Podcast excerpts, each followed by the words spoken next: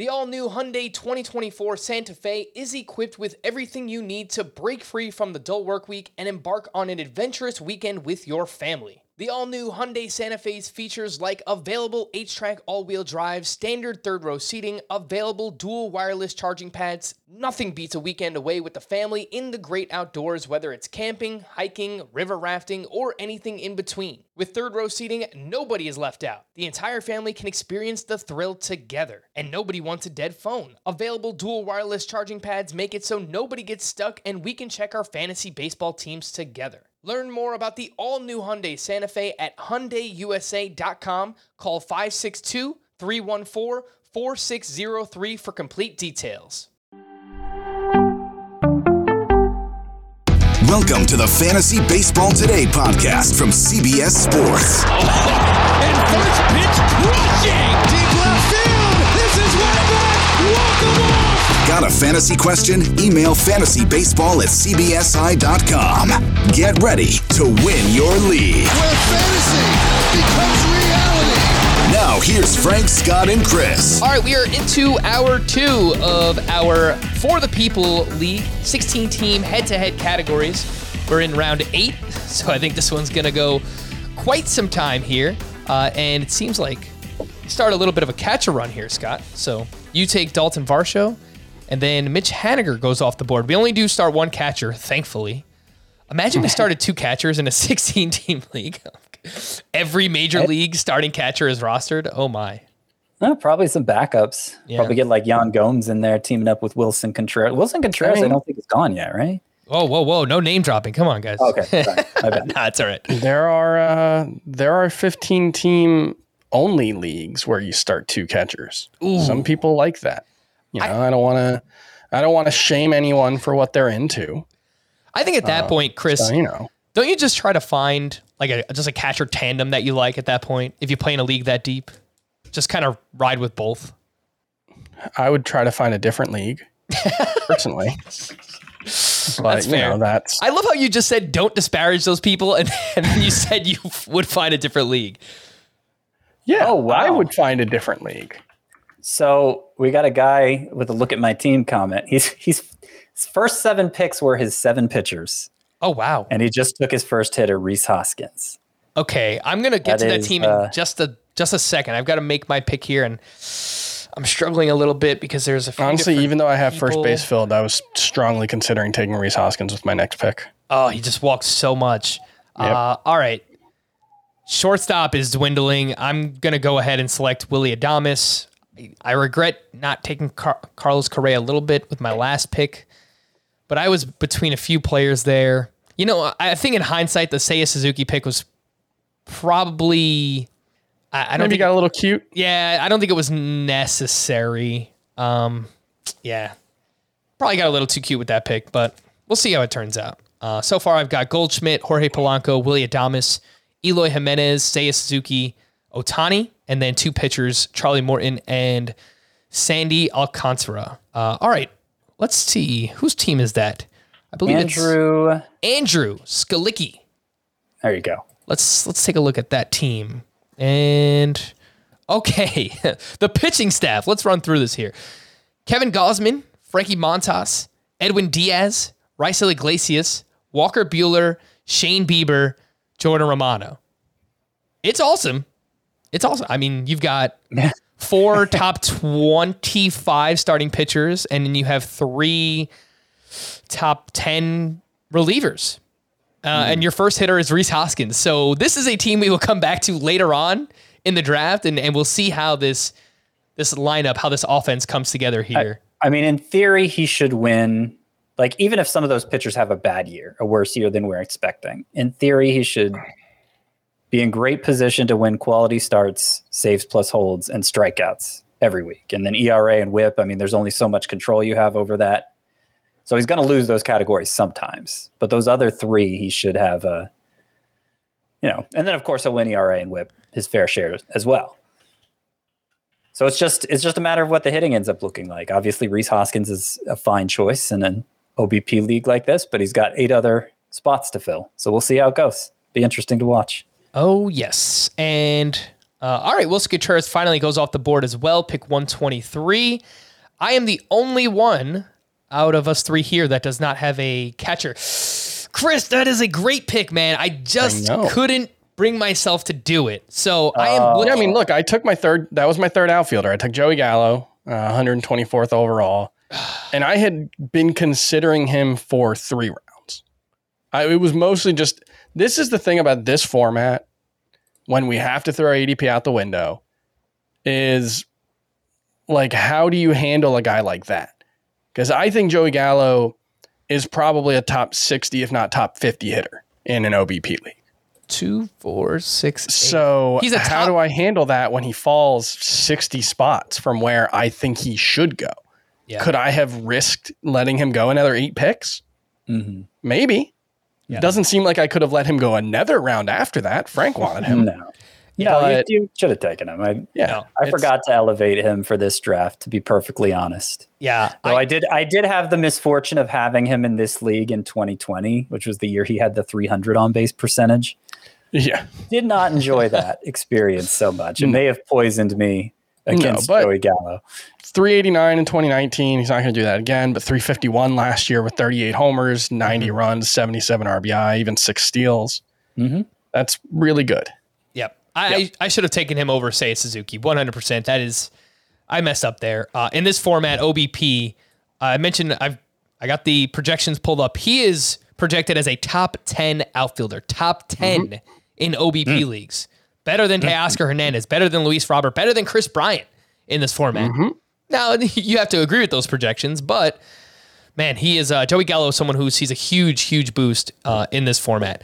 The other picks, I think I missed a few here. I selected Willy Adames earlier in the round, then Justin Turner went, Pablo Lopez, Nathan Eovaldi, Jazz Chisholm, uh, Willson Contreras. Chris selected Joey Gallo, Cody Bellinger, and then Luke Voit. And that is no, he's not the last of the profit pocket yet, but uh, we're getting there.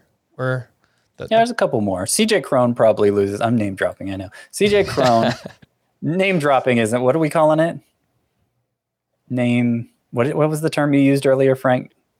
Wasn't name dropping. That means something else. Uh, I think I, I think I said name dropping. Yeah. Okay.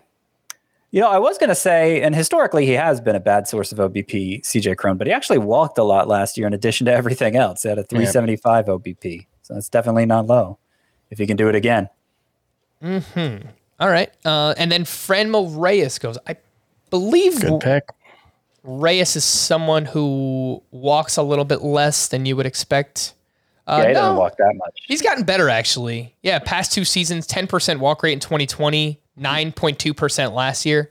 Um, that's doable. You know, 324 OBP last season and That'll play. 30 homers in 115 games. So, man, if he's on the field, you know, Franmil, 35 plus home runs. It's, he is just, I I feel like he's undervalued. You know, typically all the util only batters are.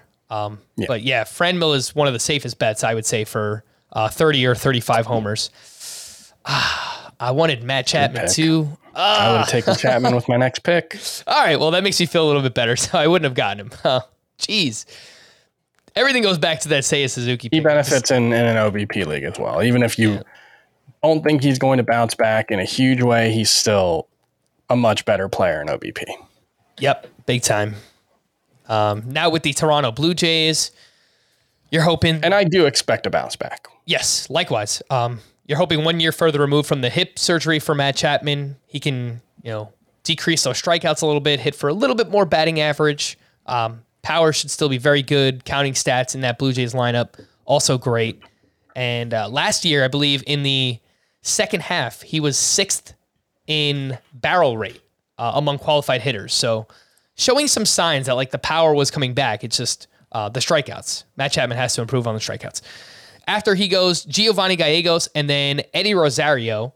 Uh, Scott, let's talk about Gallegos in this format. Your team name here, Lego My Gallegos. So shout out to the gent.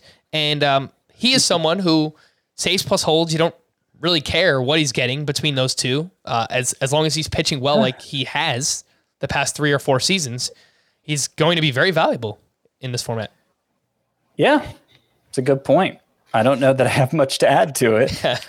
Uh, there are other pitchers like that. I don't know if you want me to drop the names, but um, Andrew Kittredge. It's got a big, got a big name dropper today. I don't know. Uh, well, I, it's it's for the good of the for the good of the show, Frank. That's for the fair. good of the show. that is fair. All right, I, Patrick Sandoval. Oh my god. the race the race to Sandoval. That was I was I was wondering who was going to wind up with him. 131st overall. That that sounds about right, Chris. I think that's uh, close to where you have him in your rankings. That is pretty much where I would take him. I would have taken him if he had fallen to what 133rd. So I'm very upset with this person. Luis Severino is the next pick, and uh, Chris, you are back up. Let's pull up the team. Matters. You've got Yasmani Grandal, Joey Gallo, Giancarlo Stanton, George Springer, Joey. Did I just say Gallo? I feel like Gallo and Votto names are so similar. Anyway, those are your hitters, and then you have Verlander, Liam Hendriks, and Gerrit Cole. Are you looking at infield or going back to pitcher here? Well, I'm going to go back to pitcher. I'm going to take a much less exciting player than Patrick Sandoval, but someone that I do like quite a bit. So that's Eduardo Rodriguez. yeah. I'm disappointed. Would prefer to have had Patrick Sandoval, but it's fine. It's fine. I understand. It's nothing personal. Oh, jeez, I'm getting crushed. All right. After Eduardo Rodriguez, Sean Manaea, these are all, I'm just making, I'm off by like one decision every, basically every pick in this draft. And it's not, it's not going well. Um, Well, there's another pitcher you really like who's there. Hmm. Yeah, I see him. I see him. We'll see. You don't have to take him. I don't. Uh, I, I need third base. Let's see what's going on there. All right. That's not looking too hot right now. Josh Donaldson, Brian Hayes. Name dropping. But those was the best. Uh, Luis Garcia goes, starting pitcher with the Houston Astros. And there's Jesse Winker. I was wondering when that was going to happen. Yeah, in, in an OBP. So my version of Tout Wars uses OBP instead of batting average as a 15 team roto. Jesse Winker went, went in round three in that league. I believe it was before he was traded to Seattle. And I certainly wouldn't have endorsed him going in round three. But to see him go 136th in this particular OBP league, I still think that's it's really, really good value. All right. And then Josh Bell goes. So we are down to one in the profit pocket. Whoever needs a first baseman, step right up. He's yours. Uh, Tyler Mahle is the next pick. And now it's decision time once now again. Now it's up to you, Frank. do I take What's the, it gonna be, Frank? do I take that pitcher I don't know. that Scott is referring to? Hmm? Or do I go somewhere? want to name names or anything. Uh yeah. I'm going to do it. No, you don't need to do it. I'm going to select Ah, Logan Gilbert. mm, I thought I could use a little reverse psychology on you. It almost worked. It almost worked. Uh, he is my third starting pitcher to go along with Charlie Morton and Sandy Alcantara. Sandy. Sandy. And, you know, since basically since that first start in spring, Logan Gilbert has uh, looked much worse. So I probably should be transparent about that. Um, he's been giving up some home runs. So, you know, maybe jump the gun a little bit on Logan Gilbert. But I still do like the the individual pieces, the the three different pitches that he he has. He's just he's got to put it together. Logan Gilbert has to figure out a way to to put it all together. If he does that, I think the breakout is imminent. After Logan Gilbert, Dansby Swanson, Nelson Cruz, and step right up, Mrs. Torkelson, because you've got CJ Cron. Ooh, and then another more interesting CJ went right afterward. Ah, CJ Abrams. All right, 143rd overall. You guys can He's playing a decent amount of uh, outfield in the in the spring training, hasn't he?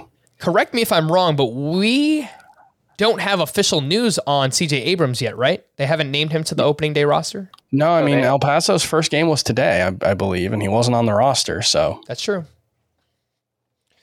Uh, all right, so uh, we wait on CJ Abrams, but yeah, he's bouncing around. He's playing a little shortstop, some outfield. Uh, Scott, you are on the clock here. The end of round nine. Yeah, so I was hoping to get one of Cruz or, or um, Cron, whoever made it to me, and neither of them did. And Abrams was pretty high on my list too. I'm going to fill out my outfield, I think, here with a I feel like we're good OBP guy when he's on, and certainly power. Jorge. there's a guy we're overlooking amid all Um, this other talk. Is he an outfielder? no. Okay. I'm thinking we need to make an addition to the profit pocket in the final few days of the draft. Oh, come on, Chris. Oh. We can't make it six people deep. That's just too much. Can we? Maybe there maybe it should be. I know who you're talking about, Oh, I think I know too. And I moved. but I'm not going to take him. I moved him way up the rankings just the Maybe I other should day. take him. Should I take him? I don't know. Should you, Scott?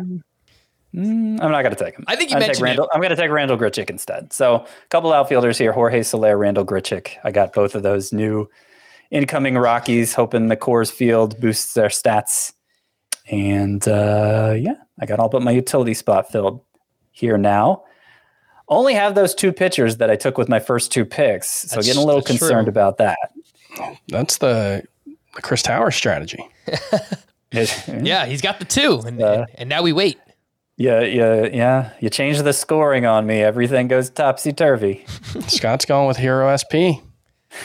I like it. Uh, and then the very next pick is Jake McGee, and Well, that makes sense. I guess it shouldn't matter. Again, we're we're doing saves plus holds here, so uh, Yeah. regardless, I think the ratios should be pretty strong. Strikeouts should be there. The Giants still projected to be one of the best teams in baseball. Um, I'm So? I'm still not feeling a lot of urgency at relief pitcher. Maybe I'll start too soon. But It's so hard. It's so hard to know because ca- closers are r- going later, but still relatively where they should. But like we haven't seen a non-closer go yet, have we? I no, no, we haven't. But I'm with and Scott. you, you would never guess this, but I'm with you. I just I, I don't really feel like drafting a relief pitcher yet. There's just there's going to be so many later on that like we're just not used to drafting that. that well, are, and, and there are going to be ones emerging on waivers too. Who I mean, who was the who was the leader in holds last year? Luke Jackson, right? yeah, I think th- nobody was nobody was drafting Luke Jackson last year. Come on. I think three Atlanta Braves were in the top ten or something. Like they had an, an absurd number of of holds last year. Uh, all right, I I didn't plan this, but I I guess I'm going to be the homer pick in our two listener leagues. Uh, I'm going to wind up with Josh Donaldson on both teams. So I needed a third baseman. He's the last, I, I guess, the last serviceable option that's here, at least in my eyes. I mean, there's still Ke'Bryan Hayes, Yoán Moncada, DJ LeMahieu. It's, you know, no one that really stands out. Donaldson has to stay healthy, of course, but um, the StatCast numbers were awesome last year. I think he'll still hit for power. Uh, he still walks a decent amount, so I'm I'm fine with the pick here. I'm happy to get him. I still wish I got Matt Chapman, but alas, here we are. Uh, a couple other picks after Jake McGee went: Keibert Ruiz, Tommy Edman, Hunter Renfroe. I took Donaldson, and then Ty France was the next pick. Have, have we mentioned Donaldson's? Maybe you just mentioned it, and I was staring at my rankings. He's supposed to bat leadoff for the Yankees. That's the plan. We mentioned it on a podcast recently, but uh, yeah, he's he's been I mean, ult- batting leadoff in spring. ultimately, like if Donaldson stays stays healthy, he's going to be awesome. I don't think it really matters where he's batting, Mhm. but that's a big if and not one I'm willing to bet on. Not that I'm saying it's a bad pick around 150, but just like that's that's why you know even though the skill set and, and the the lineup context looks great for him, it's not like Donaldson's a player I'm eager to draft. Yep, fair enough. Uh, put Marcus Stroman in the Sandy Alcantara discussion, the, that same bucket. Who y- you worry about the wins with the Chicago Cubs, but uh, I think if he pitches to the level we expect and we've seen, he should give you a good amount of quality starts. Brendan Rodgers goes. Jake Cronenworth. Um, Chris, you are on the clock, and I apologize because I feel like you were making a, um, a point before about something, and I, I cut you off. Do you remember what you were going to say? no, I don't remember. All right. All right then. Let's uh let's let's check in on our buddy Andrew Skalicki here and see see how the offense is coming along. I think I clicked on the wrong team. Sure did. Uh, all right. So again, he used his first seven picks on pitchers, and then Rhys Hoskins was his first hitter. Then Dansby Swanson and Hunter Renfroe. Yeah, I mean, at this point, you just gobble up all the like whatever stands out as a value in terms of a hitter. I mean, that is likely the player that you're selecting. So Yeah. If you're taking a hitter, yeah. yeah, I mean, if you got seven pitchers, Scott, I, I, I think he's probably taking a hitter. Oh, right. Sorry, We are Yep. doing Andrew specifically. Yeah. Yep. Okay, after Ty France, uh, no, a few others here. After Jake Cronenworth, that was the last name. Sonny Gray. We haven't talked about Sonny Gray. He's having, I think, a pretty strong spring, or maybe it was only one start, but it was like a fantastic start with the Minnesota. Yeah, it was really good. Yeah. So he's a name. Look, when he's on, when he's healthy, we've seen you know top twenty, top fifteen starting pitcher seasons out of Sonny Gray. So I, I don't want to discount that possibility. Chris, you are on the clock here. We're in round ten. Where are you going? I'm going to go with the guy that I was hinting at when Scott was picking, but never said his name. I am going to take Spencer Torkelson if the draft room will let me. It is currently not letting me. Well, let me see if I can give you a little Oh, no, it worked. that. Okay, there you go. No, it didn't. It's not working. Uh, Oh, that's what they all Uh-oh. say. No reason I shouldn't be able to take him. oh yeah, everything's frozen for me too. Yep. All right, we're having some technical difficulties. Boom to the moon. Uh, all right. Well, let's talk about Every podcast. Come on, guys. Let's talk about Spencer Torkelson for now. He's been named to the opening day roster for the uh, Detroit Tigers. I mentioned the other day he only had four strikeouts in spring training, so you love to see that. Uh, he walks a ton. The power should be there. Prospect pedigree. Uh, Chris, you want to add him to the profit pocket? Hmm. Yeah, I think he probably should go in that range, 130 to 150, which is about where we're taking those guys. His, his minor league numbers are perhaps less impressive than you might think, given that he's a bat only uh, first base prospect. And you look at it and it's like 881 at AAA, 990, 933 OPS at, at AA. It's like, yeah, Are we, are we good, stopping at a 933 OPS? well, it's just really? it's the kind of thing like it's not like it's Bobby Witt and, and Julio Rodriguez were better, and they play pr- premium defensive positions and they're great base runners, and so it's like, well, why does Spencer Torkelson deserve to be mentioned in that range? And it's because like he was running ISOs near 300, and he walked above 13 percent of the time in both Double A and Triple A as a 21 year old making his you know professional debut. He'd never played professional baseball before. And the only thing holding him back was he had a 278 BABIP in 20 in double A and a 233 in triple A.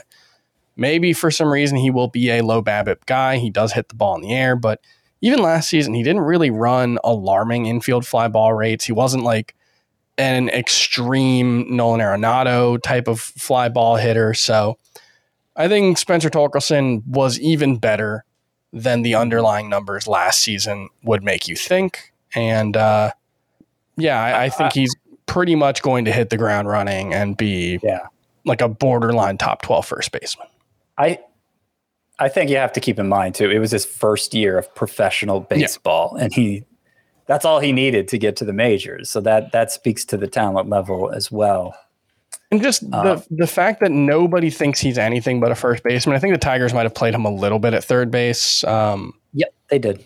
but nobody actually thinks he's a third baseman. Everybody's pretty much in agreement that he's going to be a first baseman moving forward. So the fact that he's a unanimous top five prospect and was the consensus number one pick in the draft, like when that happens, the the amount of certainty that people have in how good the bat is is really really high. And the the guys that you compare that to in in recent years would be Andrew Vaughn, which hasn't worked out yet, but Pete Alonso, another first base only college bat. Um, That's worked out pretty well. Spencer Torkelson is arguably viewed as a better prospect than either of those guys. Actually, I think inarguably in both cases. The the one thing I question is okay, we like Alex Kirilloff a lot. We like Jo Adell a lot.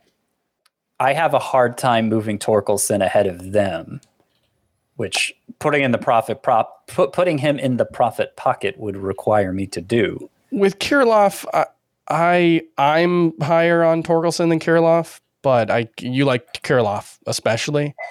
Adell, I already have in like the 150 range, so I, I don't actually know if I would have to put him ahead of Adell. Um, I, I So, think yeah. it's easier in a league like this because we're talking OBP instead of batting average for the Yeah. millionth time. Kirilloff is going to be, he might have a decent OBP, but it'll mostly be batting average. He doesn't walk a lot. And Adell, well, I don't think walks are a big part of his skill set either. So, like, if there's any format to do Torkelson over those guys, which is how this one's played out, obviously. well, Adell's already gone. Adell went. Oh, Adell went? 100 this Okay. one, yeah. Sorry, I missed that. Mm-hmm. Fair enough. Yeah, so I recently moved Torkelson up to my 17th ranked first baseman, same spot as you, Scott. Uh, Chris, you have him up at 15. I, I guess it's just a courtesy ranking that I still have for DJ LeMahieu, Ryan Mountcastle, Jared Walsh.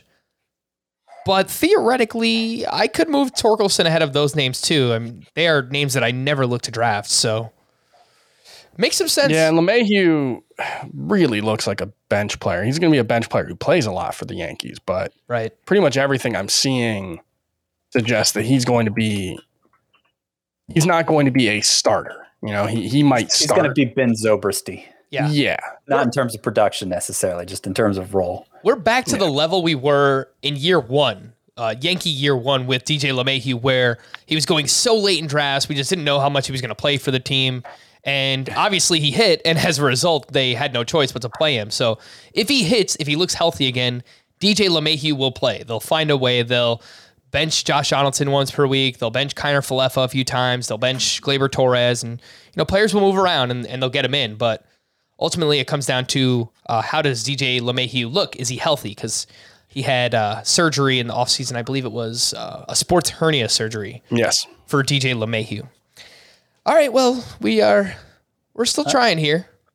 Looks like looks like I'm back in. Okay. Do I have control? Yes, I do. So I'm going to back out Chris's pick. Ah, I'm Oh back no, I'm not. It, it was well. Spencer Torkelson. That's who you wanted. Yep. Okay, so I'm just gonna. Uh, let me. And make he is my utility bat. And why don't we take this opportunity to review our teams through uh, 10, 10, 10 rounds? Yeah, sure. Yeah. Let's let's start with your team, Chris. You just selected uh, Spencer Torkelson as your utility bat. You've also got Yasmani Grandal, Joey Votto, then Stanton, Springer, and Joey Gallo, and then your Going to be very strong in OBP and the power categories. Uh, stolen bases. Uh, how many would you project my team for right now? if I set the over under at 18 and a half with Grandal, Votto, Stanton, Springer, Gallo, and Torkelson. way You take under. the under on 18 and a half? Wait, I was going to say eight and a half. Gallo might take Gallo might steal six.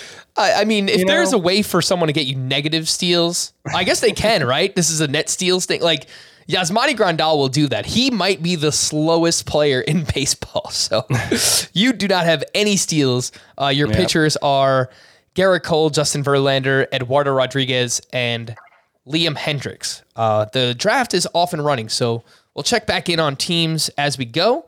After uh, after Chris selected Torkelson, uh, Yoel Moncada, and Michael Kopech. And Scott, Michael Kopech, I think, is someone who actually loses value in this format. I just don't know how often he's going to go six innings this season. Or get saves or holds. Right. Yeah, that's true. No, I agree. I mean, I don't think it's wrong to take him 158th overall, but I'm I'm less eager to take him when it's a quality start league. For sure. Uh, all right. And then we see the newest Detroit Tiger, Austin Meadows, 159th overall, round 10. We mentioned yesterday when discussing the trade, he still walked quite a bit, uh, right around a 10% walk rate. But it came with a very low batting average last season. So he hit 234. As a result, his OBP was 315. Uh, with middling power, doesn't run. It's just hard to get excited about Austin Meadows. It's a little bit more excite. Uh, it's a little easier to get excited about these other picks that just happened. Shane Baz finish out round 10 and Jacob DeGrom. So, two pot- potential stash candidates. We have four IL spots in this league. Uh, and Jacob DeGrom, I believe, has gone ahead of Yep. the Uh, other. gone ahead of Down Lance Lynn, yeah. Yeah, the other for sale Lansman and Jack Flaherty. Yeah. yeah, he's the first of the um, injured starting pitchers. I, I think, you know, Castillo Well, is in that Baz conversation to start technically is too. the- Baz is technically the first. And yeah, you were saying Castillo, he's going to be injured at the start of the year, but probably just miss a couple weeks as opposed to a couple months. That's true. I'm not. I've had a lot wrong. of I mean, trouble figuring out how to rank those guys, though. Like just relative to one another, Yeah. I, mm-hmm. I've had trouble. Yeah, I, th- I think I still actually, yeah. So, no, let me pull up my rankings. So I, I went room. with, and I, I think this is different than what Scott said the other day on the pod, but I went with Lynn, DeGrom, Castillo, Clevinger, Sale, Flaherty. I think I still have Castillo the highest, just because I think he'll be back the soonest. Mhm. Not that I mean, I'm Yeah. not I'm not excited to draft Castillo at all, but right. uh, Back the soonest, but yeah, arguably the worst. yeah I think we're expecting him to be the worst. that's fair. Uh, so I've got a Castillo, Sale, Lynn, Degrom, Flaherty, and then I move Clevinger just behind Flaherty. So I had Chris Sale the highest, but that was when they were talking about him being back in May still, and then they put him on the 60 day IL. Uh, so I think I think I need to at least have Lynn, Lance Lynn ahead of him. Yeah. Um, that that timeline seems the clearest to me because it's a knee as opposed to something on the arm surgery, and they said they expect him to throw off a mound in four weeks. Like that, they gave such a clear expectation of what they're looking for from Lance Lynn. So I'm, I think he's probably the highest of the injured arms for me. All right, But. Sale and Flaherty and Degrom are, are trickier for sure. After Jacob deGrom went, we see Cal Quantrill, Chris Taylor, Ian Anderson, Chris selected Alex Cobb, uh, and then Anthony DeSclafani. So we've got a, a Giants run. And Lourdes Gurriel, who will be the most valuable Blue Jays hitter this season, according to my bold predictions. When did Brendan Rodgers get taken? I believe it was last round. Uh, yes. That's the, frustrating. the middle of round 10. Okay. Because he is someone that would fit the uh, punt steals strategy quite well, Chris. I mean, look, last spring he said he wanted to steal 20 bases. I think he only came up 20 short. He had as many So- steals as uh, you and me combined, Chris. So, speaking Which of which, bad for us. speaking of which, you uh, you started your softball league the other day, right? Oh yeah, I did. Had a, had a decent game. Well, no, not as a pitcher. Gave up 10 runs in two innings as a pitcher. Oh, jeez. Um, but, you know, made a nice You running catch deck. when I moved to right field on defense. That's gotta go. Um, and went two for three with an RBI. Hit a double off the wall. It's a it's a weird. We're playing at Long Island University's Brooklyn campus, and it's got like a a short fence in left field, maybe like 210 feet out. But I hit a double about 15 feet off the wall, so felt pretty good about that one. I got got into that one, so you know, it's good. Few things. Very good. LIU Blackbirds, by the way, rival school of my alma mater, St. Francis College, Brooklyn, the Terriers. So, I think they're the Sharks now. oh, they're they're not the Blackbirds anymore. I think they're the Sharks. Okay. Um, let what happened here? Uh, Luis Castillo, Zac Gallen, Yuli Gurriel, and I am on the clock. Uh, there was a player that I was debating last round Wait, who is still sorry. here. Fake news. What the happened? Brooklyn LIU University is the Sharks. Hmm. The main LIU is the Blackbirds. You are correct. Ah, got it. All right, so I was going to do something different, but I'm. I feel like. I feel like as a Yeah, result, he, he lasted way too long. as a result of us getting excited about other prospects, Jarred Kelenic is someone who is falling down draft 100%. boards now. So Julio moving way up, right around pick 100. Uh, Jo Adell moving up, he's already gone. I just got Jarred Kelenic in the middle of round 11, pick 171 overall. Uh, the spring has kind of been a mixed bag here.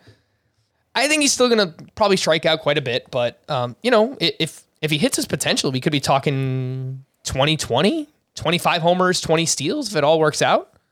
So Yeah, I was uh, between Torkelson and, and Kelenic with my last pick, and I ultimately, I just think they either one would have been my utility, and I just figure Torkelson probably fits better with a punt steal strategy, just because I, I do think he's going to be a better hitter right away. So that's that was the the reason I went that way. But Th- This might be the first draft ever where Julio Rodriguez, Jo Adell, and Spencer Spencer Torkelson all went ahead of Jarred Kelenic. Mm-hmm. yeah, I was just writing in our bold predictions piece that's out now on CBSSports.com about how Jarred Kelenic just kind of for no objective reason being drafted so far ahead of those guys. It, it kind of reminds me of a couple years ago, Luis Robert going well ahead of Kyle Mhm. Tucker. Kyle Tucker. How we yeah. talked about it at the time. eh, Kyle Tucker might be just as good as Luis Robert. Obviously, Tucker's been the better one to have since then, as good as Robert has been. Kind of reminds me of that. Specifically, Kelenic versus Jo Adell. All right. Uh, a few picks happened after I selected Kelenic. Robbie Grossman, he's going to walk a bunch. So Yeah. That that is a that is really a fantastic pick. So uh, yeah, the OBP should be good. He could potentially go 2020. He did it last season. After that, Carlos Carrasco went, Alex Kirilloff, Jared Walsh, and uh, Scott. That's another place that you see the the influence of this being a listener league. Jared Walsh going yeah. so late and so far behind so many of the other first basemen. Yeah, 170 for, uh, 175th overall. There uh, were, you know, I guess expert leagues or, or mock drafts that we did with other industry folk where uh, Jared Walsh would typically go ahead uh, of some of the profit Oh, yeah. profit pockets still. Uh, and then uh, Scott, you you double tap starting pitcher again. So you do it in rounds one and two. You do it in rounds 11 and 12. Those are my only pitchers. Yeah, I go Noah Syndergaard and Jesus Luzardo here. Luzardo, I'm going a little ahead of my rankings to get him because I keep not getting him and I like him. I, I have him as a breakout candidate for this season. So, um, so I'll go for the upside play there, even though I'm skipping ahead a few spots in my rankings. Syndergaard of of the the three who are returning, non Justin Verlander division, the three big names returning from Tommy John surgery. He's looked the best this spring. The velocity's been down, but the secondaries have been getting a ton of whiffs and. Uh, and, and I think I read the Angels aren't really putting any limitations on him either. Now they do have a six man rotation because of Ohtani, but a lot of teams are going six man to start the year. So I'm not I'm not so concerned about that. Would you guys like to know my? We did three bold predictions on the podcast, and then I asked uh, for one bold prediction that we really believe, in addition to those three, for the piece that's going up on the site on Wednesday morning. Would you like to know my one that I really believe that I didn't mention on the podcast yesterday? I wanted to save it. Yes. Go for it. The the Marlins lead the the majors in starting pitcher ERA. Definitely see it. Yeah. They finished 10th last year. They were sixth in the first half. And I the thing that gets me so excited about them, the depth is ridiculous. Like they've got Max Meyer and Edward Cabrera in AAA. And I just realized Eury Perez, 18 years old, is starting at double A this season. And he's kind of the next one up that everybody thinks is going to make a. I mean, he was amazing as a, you know, first year as an 18 year old. Yeah, I know And, uh, Baseball America has him as the Marlins' number one prospect. I, Yep. I don't Yeah, think they should. I think Max. Uh, Max uh, Meyer and, and Edward Cabrera just being closer. But Yeah. yeah, Eury Perez, six foot eight, very much in the Sandy Alcantara mold. Um, yeah, that that team, he could be three good months away from being in the in the discussion too. Now, You know, we didn't do. I, I don't know if we're going to do it on tomorrow's show, but in our bold prediction show, we didn't do like division winners, award winners, that kind of stuff. Yeah, we'll do that tomorrow, Scott. Um, but I almost three wild cards in each league now. I almost had the Marlins making it. I almost did. I gave it serious thought. They were probably my eighth NL team, um, and obviously sixth six playoff spots to fill. So that that pitching and like you look at their lineup, you don't have to squint that hard to see it being a respectable lineup. Like if if they get the best case scenario from enough of their hitters, it, it's, It's- going to be respectable. if they're like the tenth best offense in the National League, they could probably be a playoff team. Yeah. Yeah, that's that's not crazy. Not crazy I just say. don't think they will be the tenth best offense Right. in the National. League. Yeah, I mean it's it, it's asking a lot to go right, but there there is there's enough hitting upside in their lineup that it's at least possible. Unlike last year, Uh, all right, let's catch people up. After Scott selected Jesus Luzardo, Steven Matz, Corey Knebel, uh, Lou Trivino, Adam Duvall. I selected Lance Lynn. I, I think he's kind of just sliding a little bit too far here. We have four IL spots, and uh, he's my fourth starting pitcher, so I'm willing to take the shot at this point.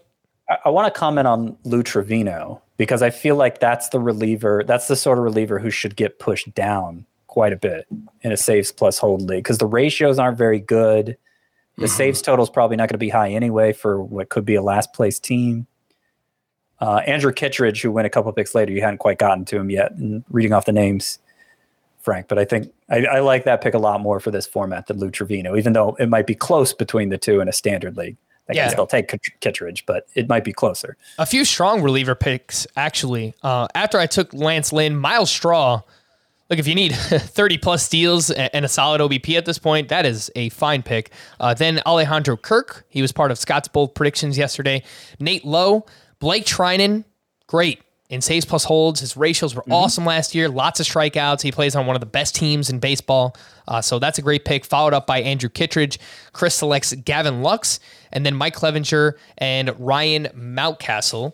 Uh, I know you needed infield, Chris. So Gavin Lux likely a starter for you, right? Yeah, he'll be my starter at either second base or shortstop. But the I have second base, shortstop, and third base still all open. Now I have a second baseman or a shortstop. So yeah, I needed to fill those, and I don't love it. I'm not a huge Gavin Lux fan, but I don't know. It's an upside play at a point in draft where there isn't much at, at any of those positions. So it is what it is. I I probably could have waited. I'm not happy about it. Well, what do you think about? Clearly, you just made the decision, but a few picks later, we just saw Brandon Crawford go. So So I made the decision that Gavin Lux was more likely to be drafted than Brandon Crawford between my next two picks. Gotcha. So that is frustrating because I do think Brandon Crawford's a better player.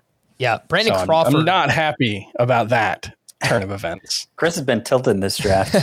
Yeah, a little Uh, bit, a little bit. Brandon Crawford, just that kind of random mid career breakout. I mean, even more than mid career, it's kind of late career breakout for him, but he did some interesting things last year. Made more contacts, the barrel rate, put the ball in the air. The Giants just, they find a way to get the most out of their players, Chris.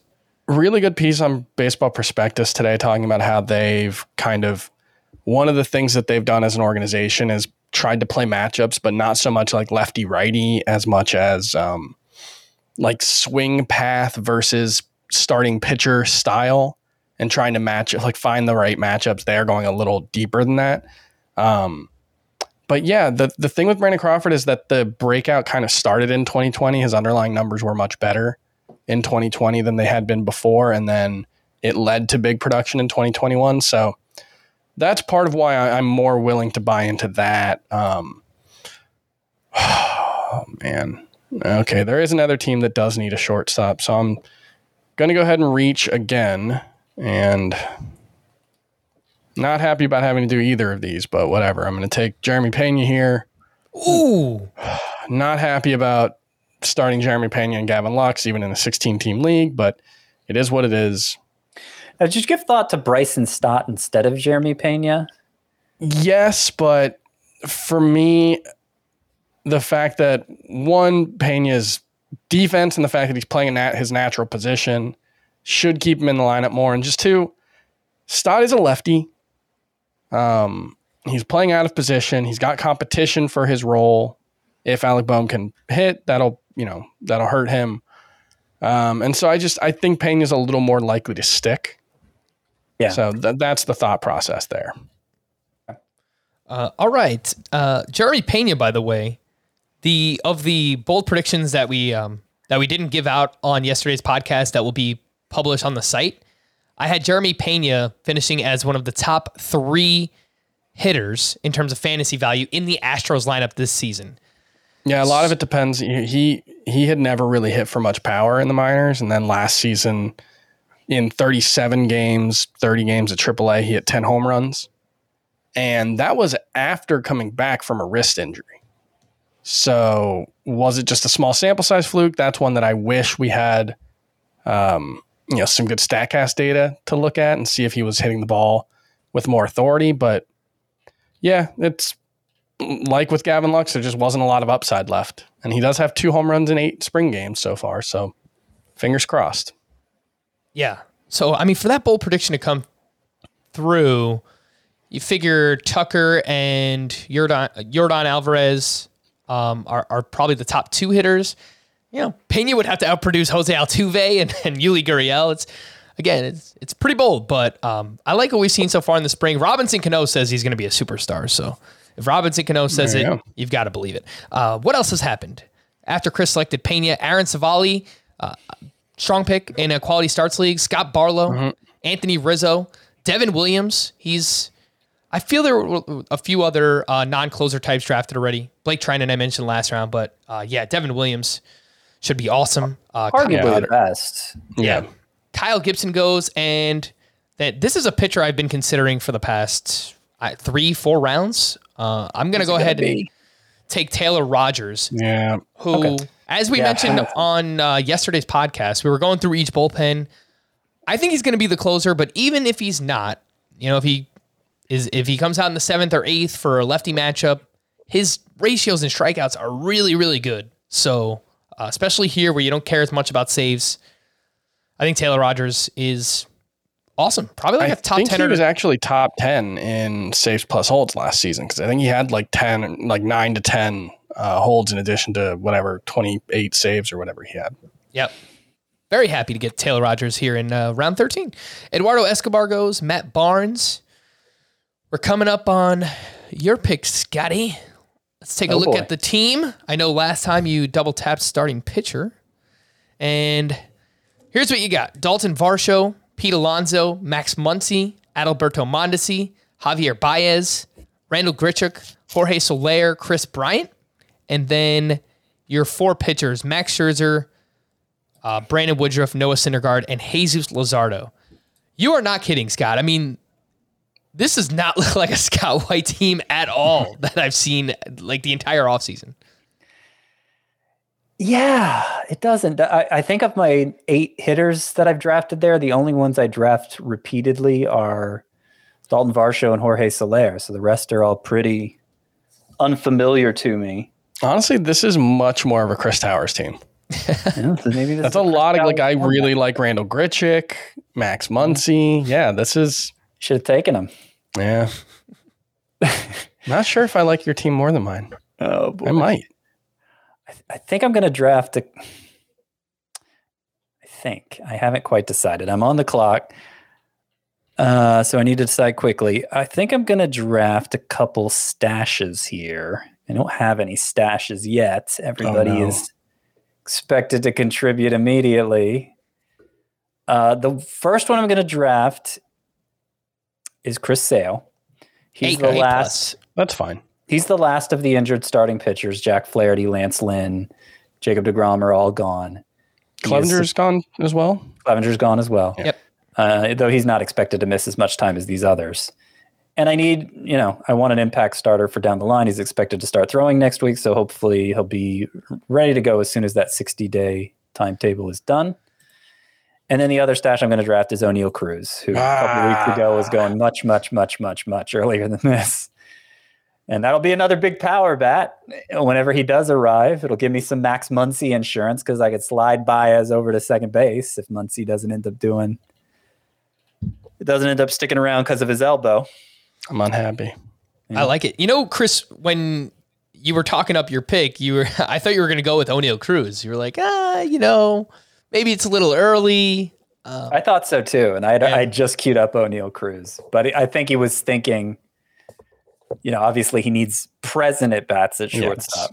Yep. And this is this is why feeling like you have to take a player or have to take a position is not a good place to be in because I definitely passed up on players that I think are just much better than Gavin Lux and Jeremy Pena uh, in order to feel like I wasn't, you know, going to be completely left out of those positions. And it's not like I feel so good about Jeremy Pena and Gavin Lux that I'm yeah, I, I I have some regrets, guys. Uh, all right. I am going to. I'm thinking about a pitcher here. Uh, all right, yeah, let's do it. Uh, one of my draft rules I want to try to leave every draft with one San Francisco Giants pitcher. And so I will draft the last remaining of their rotation, and that is Alex Wood. Here in You went quite a round. bit later than the others. What's up, Scott? You went quite a bit later than the others. Yeah, I think uh, Cobb and Desclafani, I think they went in round 11. Mm-hmm. Yeah, because I know Chris selected Cobb. So, uh, yeah, I, I don't, I have them ranked very closely together. I, I don't think there's a huge difference between any of them. So, yeah, if I'm getting Wood three rounds later, I'm, I'm happy to do so. Uh, after Alex Wood goes Joe Ryan, who Chris, remind us who is, who is Joe Ryan with a mustache? Uh, he is Marco Estrada with a mustache. Okay. Potentially. I'm just saying we've never seen them in the same place at the same time. Right. He also has a huge head of hair. I don't think Estrada has one of those either. No, it, it's definitely like a an outfit. It's a disguise. Right. Uh, after Joe Ryan, Ryan McMahon goes off the board as well. You know, a, a draft has gone sideways when I'm tilting over not getting Ryan McMahon in the in the 14th round. you hate Ryan McMahon. That's that's absolutely true. Uh, oh boy, Would he be your starting third baseman, Chris? Is that what we're third looking baseman? at? Okay. Yeah, or or an option at second. Okay. Just bad, bad, bad stuff all around for your guy Chris. Uh, after Ryan McMahon, Michael Conforto, who remains a free agent, apparently messed up his shoulder a little bit back in January, so he's uh, he's working his way back. I think you know maybe if we get an injury early in the season somewhere, you know someone loses an outfielder, we'll, we'll see Michael Conforto sign. Um, Zack Greinke, John Means, and then Chris.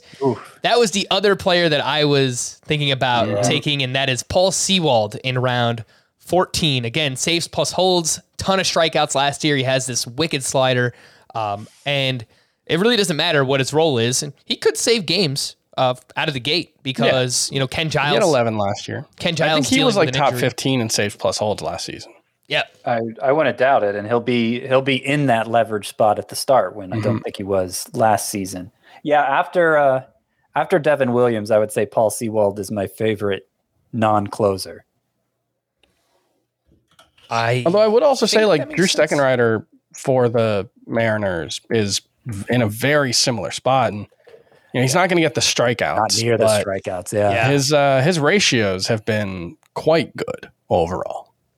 Yeah, huge discrepancy in strikeouts there, but the ratios were were very good for for Drew Steckenrider. Uh, Gleyber Torres goes 221st overall. I know that we've all basically, you know, written Gleyber Torres off. Uh, that's He- a good OBP league pickup, especially. He uh he is having a strong spring here, so I just want to point out he's gone. I mean, he, he stole 14 bases and had like a 340 OBP last year. Like that's that's not a bad pick at all.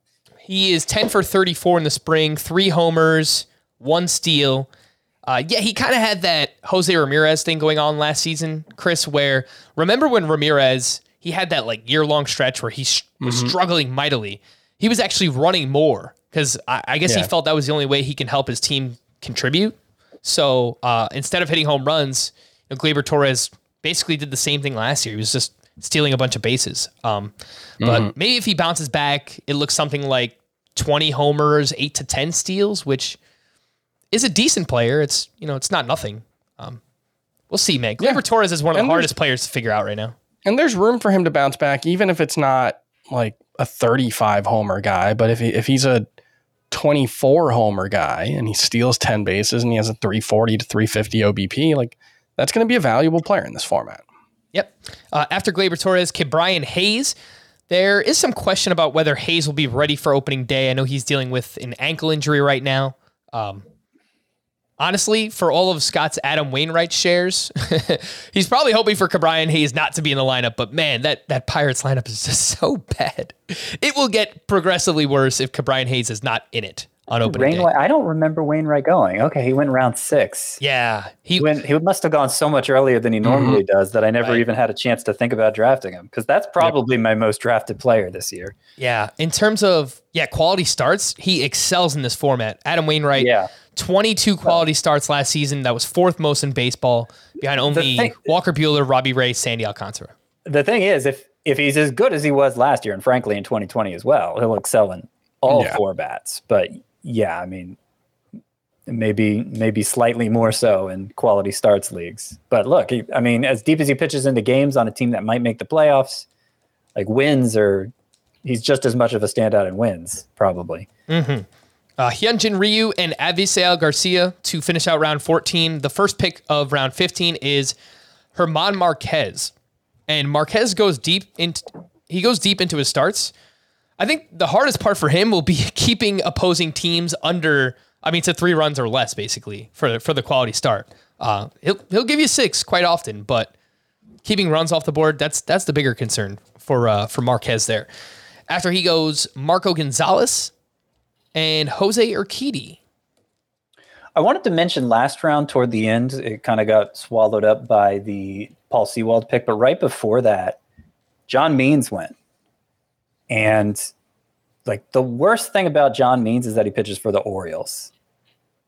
But if it's not a wins league, that doesn't matter anymore. So that might be one of the pitchers who moves up the most in this quality starts format. Cuz you know, he's so efficient. He's going to he's going to if he stays healthy, he's going to pitch deep into games and I think Yeah. the ERA is going to be low and and as a fly ball pitcher in what's now a very big park.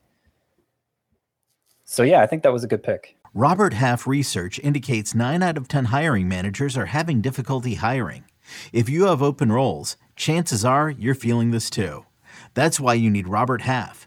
Our specialized recruiting professionals engage with our proprietary AI to connect businesses of all sizes with highly skilled talent in finance and accounting, technology, marketing and creative, legal, and administrative and customer support. At Robert Half, we know talent. Visit RobertHalf.com today. When you need mealtime inspiration, it's worth shopping Kroger, where you'll find over 30,000 mouthwatering choices that excite your inner foodie. And no matter what tasty choice you make, you'll enjoy our everyday low prices, plus extra ways to save, like digital coupons worth over $600 each week. You can also save up to $1 off per gallon at the pump with fuel points. More savings and more inspiring flavors make shopping Kroger worth it every time. Kroger, fresh for everyone. Fuel restrictions apply. Chris, I've got to say you are crushing here with the uh, with the saves plus holds relievers. You took Paul Sewald last round, and then you just picked up David Bednar as well. You know the Pirates. How many games will they win? But I I just think the ERA, the WHIP, and the strikeouts for Bednar are going to be fantastic. Yeah, and, and look, I mean, the games where they are leading late, he'll be in them, and that will be somewhere north of 60, I would bet. Um, yeah, maybe they might have a lead late in this in 70 games this season. So he'll have hold opportunities. They don't have to win to get a hold, if I remember, if I understand the rule correctly, right? You can get a hold in an eventual loss, right? I think so. Yeah. Yeah, I think it's just as long as you do your part to preserve the lead. Yeah. think So, so. there you go. We, we don't even know how holds work since we're not used to playing. Uh, Will Smith was a very good pick just now. I, I considered him. Yeah, that's a good one.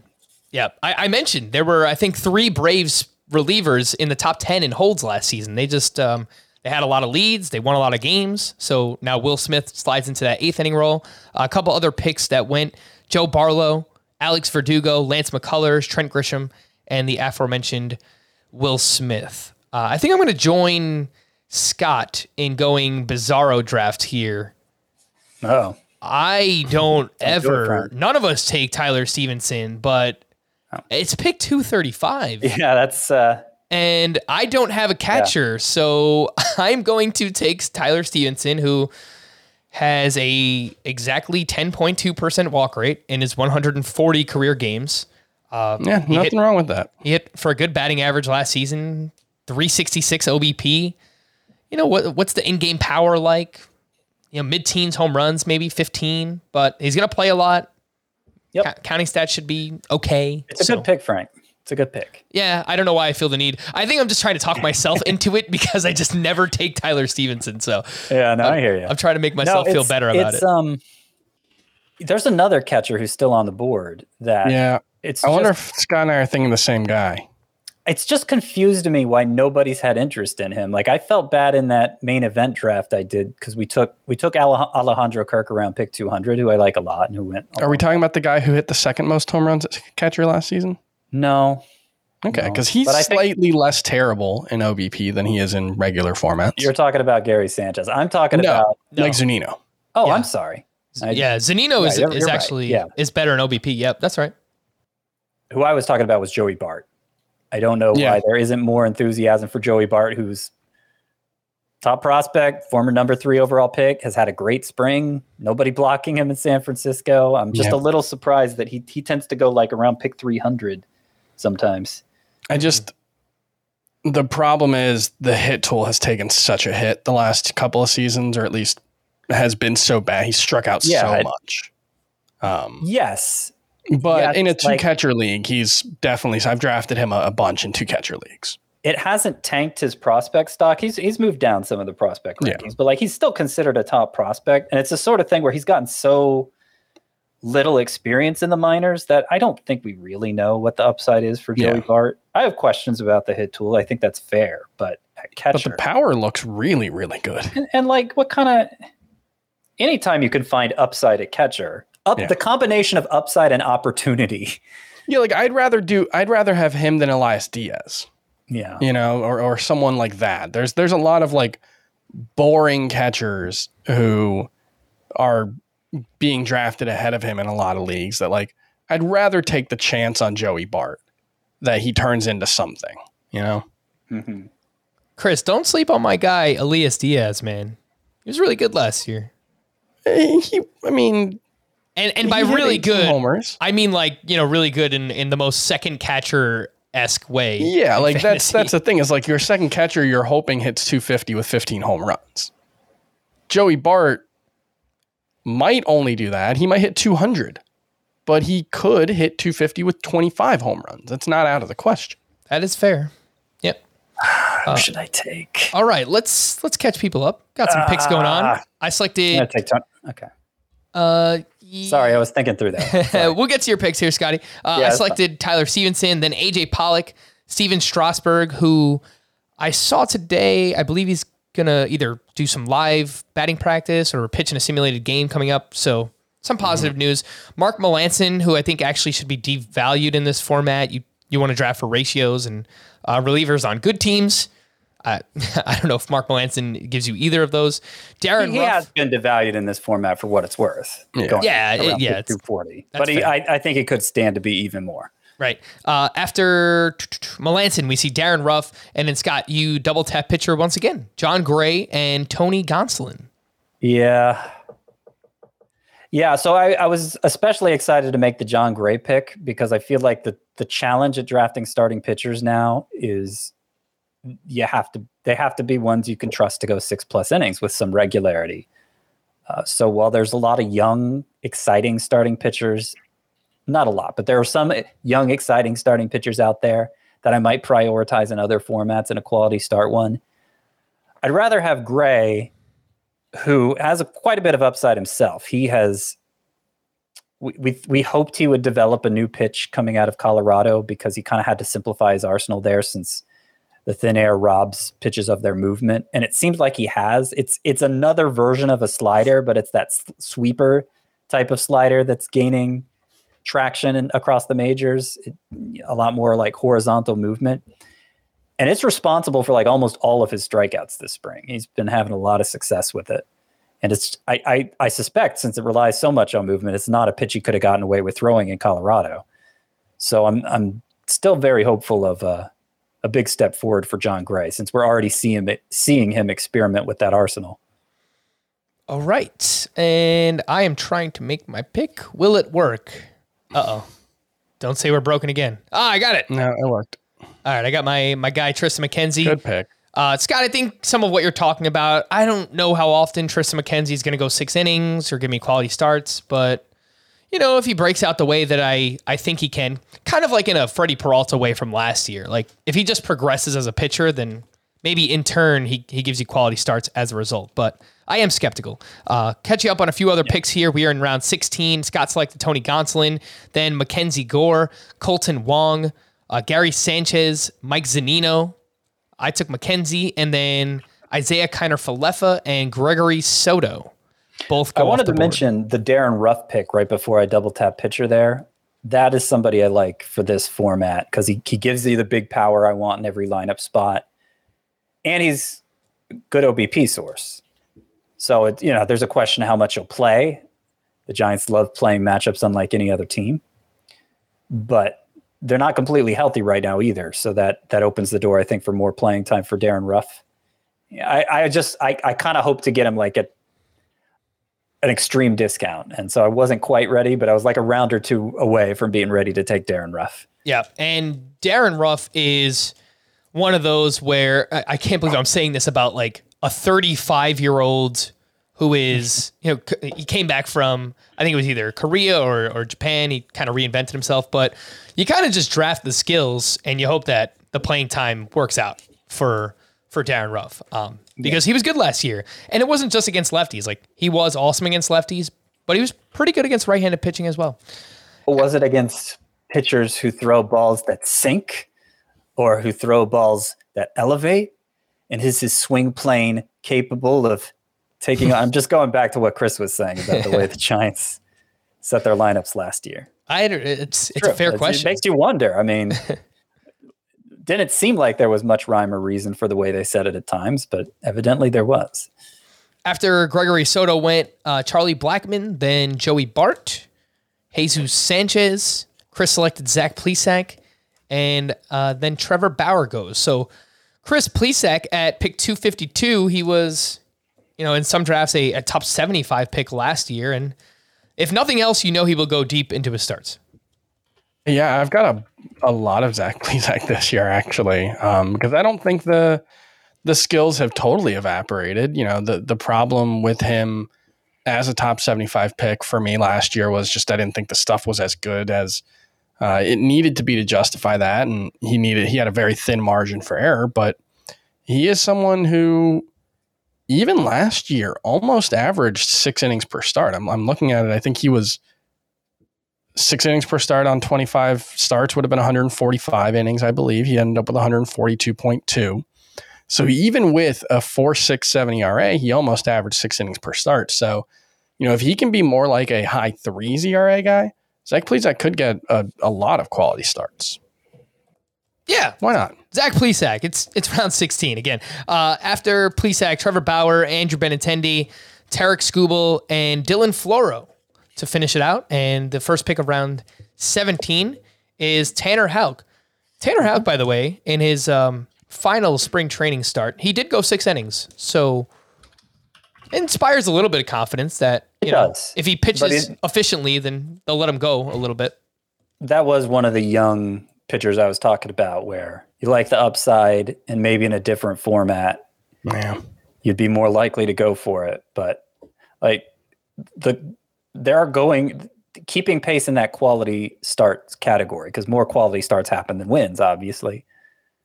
So you can't you can't rely as much on the random distribution like you do with wins. You, you really need to actually be intentional about drafting pitchers who can deliver quality starts. I'm not saying Tanner Houck's a bad pick. I mean, obviously he could take a step forward and become somebody who contributes them with enough regularity, but the thresh like that it's a, it's a it's a more difficult standard to meet than than what you're normally looking for in an upside play at pitcher. All right. Uh, after Tanner Houck, Eric Lauer, Corey Kluber. Uh, Kluber, I believe, on Tuesday's final spring outing, he also went uh, six innings against the Atlanta Braves. Uh, Michael Brantley next up. And Chris, you are back on the clock. Let's take a look at what you've got going on. You, you Okay, still need a third baseman. So everybody's got a third baseman and everybody's got a utility. So I'm in that spot where it's like, how much longer can I let this go? Um, and I think I'm gonna, I'm just gonna draft Eugenio Suarez Okay. and hope that there's any kind of bounce back whatsoever, even to just like a 315 on base percentage. If he can give me that, I will live with that because I've got plenty of OBP otherwise, and he'll still probably hit 30 homers. Yeah, he was someone I, I kind of liked early in the offseason as a potential bounce back. He had a monster September. Uh, obviously, liked him a lot more in Cincinnati. Mariners, better lineup, not as great of a ballpark. Uh, so it's you Yeah, know, don't love the part shift for sure. a little bit of a trade off there. Uh, and speaking of the Mariners, the very next pick was Matt Brash. That was specifically the young upside arm I was considering instead of That was the other guy I was considering. honestly, Gray Jon Gray wasn't a choice to me. It was between Gonsolin and and Brash. Gonsolin, of course, may have his own trouble pitching deep into games. Um, I don't know. That was a very close call. I think it ultimately came down to. I, I think the Mariners are going to have to be careful with Brash's innings in a way the Dodgers may or may not be with Gonsolin. And of Yeah. course, Gonsolin, I mean, you just look at his career numbers. Like that that that'll play. You know, Brash has more to prove, but I do think Brash's upside is higher. Mm-hmm. All right. Uh, after Matt Brash, Andrew Vaughn, Mark Canha, and Mitch Keller. I am on deck here, and I'm looking at a an outfielder that I want to select, and it is not Mike Yastrzemski, who just went one pick before me. So I'm gonna take Tommy Pham, who has been batting third in spring the past week or so with the Cincinnati Reds. Not a great lineup, good. but you That's know a good pick. if he's Yeah. if he's batting third, just ahead of Joey Votto, you know, maybe he can High give you 20 homers, 15 steals, good OBP. He's got to stay healthy. It's that's been a huge struggle, but Tommy Pham, Gosh, both, both fun of those picks are good. fun player. Uh, after Tommy Pham, my man Connor Joe Connor Joe. goes off the Yeah. board. Uh, Hunter Greene. So we're starting to see basically all of those young, exciting prospect pitchers Mm-hmm. who who made their respective teams starting to get drafted. Yusei Kikuchi is the next one up there. Uh, Scott, you are on deck, and Well, although the the Tommy Pham and Connor Joe picks back to back makes it a little easier what direction I should go here. okay, you your utility spot is still open. Uh, you have a Yep. pitcher spot open as well. Uh, let's read off your team. You got Dalton Varsho, Pete Alonso, Max Muncy, Adalberto Mondesi, Javier Baez, and then your outfield, Randal Grichuk, Jorge Soler, Kris Bryant. Your pitchers, Max Scherzer, Noah Syndergaard, Jon Gray, Brandon Woodruff, Jesus Luzardo, Tony Gonsolin, and you have two bench stash, stashes in Chris Sale and Oneil Cruz. Hmm. So what am I going to do now, huh? Bobby Dalbec was the pick right before Scott, by the way, who uh, having a pretty decent spring as well. Do I want to push my luck at starting pitcher? I don't think so. I don't think I do. I am going to take Nestor Cortes, who's like one of my good luck charms this year. And which of these two do I want to do? Do I want to go Nick Lodolo? Go for a little upside there. I mean, he threw like 60 innings last year.